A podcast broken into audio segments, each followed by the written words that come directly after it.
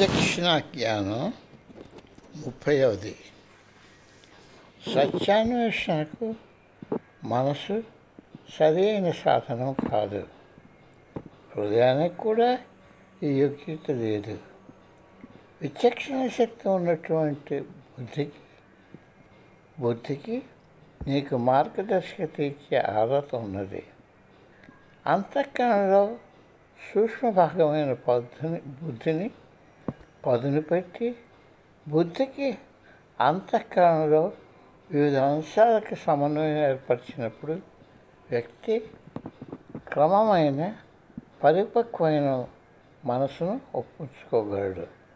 అటువంటి మనసుని భావోద్య శక్తితో సమన్వయపరిచినప్పుడు అది నీ అంతరాలలోకి చొచ్చుకొని పోతుంది. మానవునిగా నీవు అపార విజ్ఞాన ఖజానానికి వారసుడి అయ్యేవు. నీ మనసుని ఏకాగ్రతతో అంతర్ముఖం చేసినప్పుడు మాత్రమే నీవు నీ ఖజానాన్ని చేరగలవు. మనసుకు అతీతంగా ఉండేది బుద్ధి. బుద్ధి యొక్క శక్తి మన యొక్క మనసు యొక్క నడవడిని నిర్దేశిస్తుంది.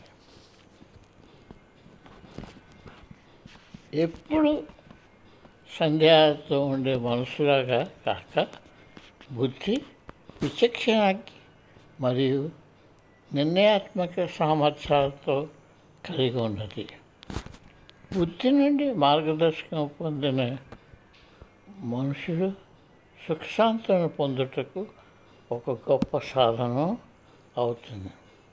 మనసు సుఖశాంతను పొందుటకు ఒక గొప్ప సాధనం అవుతుంది. అయినప్పటికీ చెదరిన మనసు ఎప్పుడూ కూడా బుద్ధిని పట్టించుకుందని నువ్వు జ్ఞాపకం ఉంచుకోవాలి. బుద్ధి ఏకాగ్రత చెందిన మనసుకు మాత్రమే దారి చూపగలదు.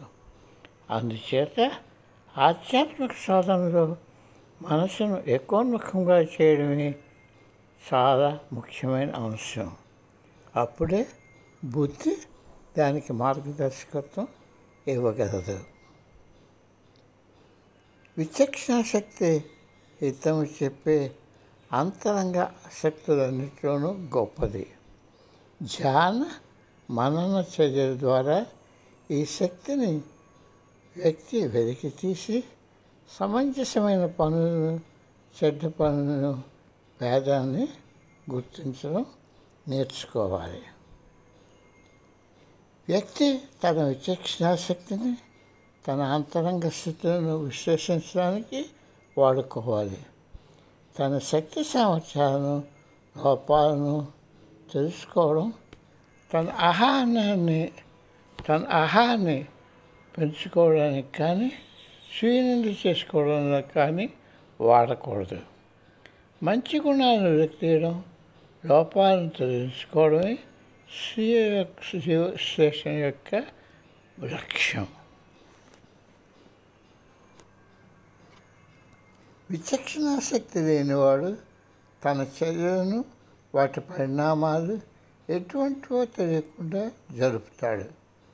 చాలా వరకు తన కోరికలు చాపల్యాలు ప్రాథమిక అవసరాలు ఆయన ప్రభావితం చేస్తాయి.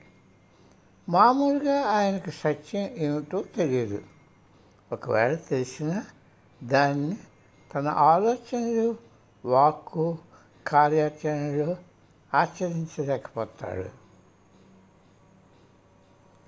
పరమతత్వంపై పూర్తి నమ్మకం లేకపోతే తన సొంత వ్యాకుతుల నుండి అభద్రత నుండి ఆయన విమోచనం పొందలేడు.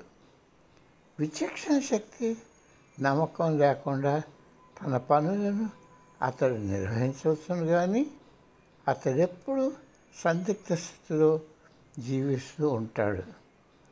విచక్షణ నమ్మకం అనే రెండు సూత్రాలను పూర్తిగా వెలికి తీయకపోతే వ్యక్తి మనసు అహం పరిధి దాటి వెళ్ళలేడు. వాడు సహజసిద్ధముగా మంచి పనులను వర్గీకరించలేకపోతాడు. తన పనులను మనఃపూర్వకంగా నిర్వహించలేకపోతాడు. ఎప్పుడైతే తన అంతరాత్మ మాట విని తన చర్యలను విచక్షణ జ్ఞానం యొక్క మార్గదర్శనంలో జరుపుతాడో వాడు అహమూలంగా ఉండేటటువంటి జాగరూకతను అధిరోహిస్తాడు. ఆయనకు దూరదృష్టి కలుగుతుంది. విచక్షణ శక్తి ఆయనను సదాచార పదంలో నడిపిస్తుంది. నిరురామ ధ్యాస మనన సాధనతో ఆయన జ్ఞానం యొక్క ప్రకాశం పొందుతాడు. ఆయన సంపూర్ణ జీవితం విచక్షణ శక్తితోనూ నమ్మకంతోనూ నడపబడుతుంది. ఆయన శాశ్వత హృదయ సామ్రాజ్యంలో అడుగెడతాడు.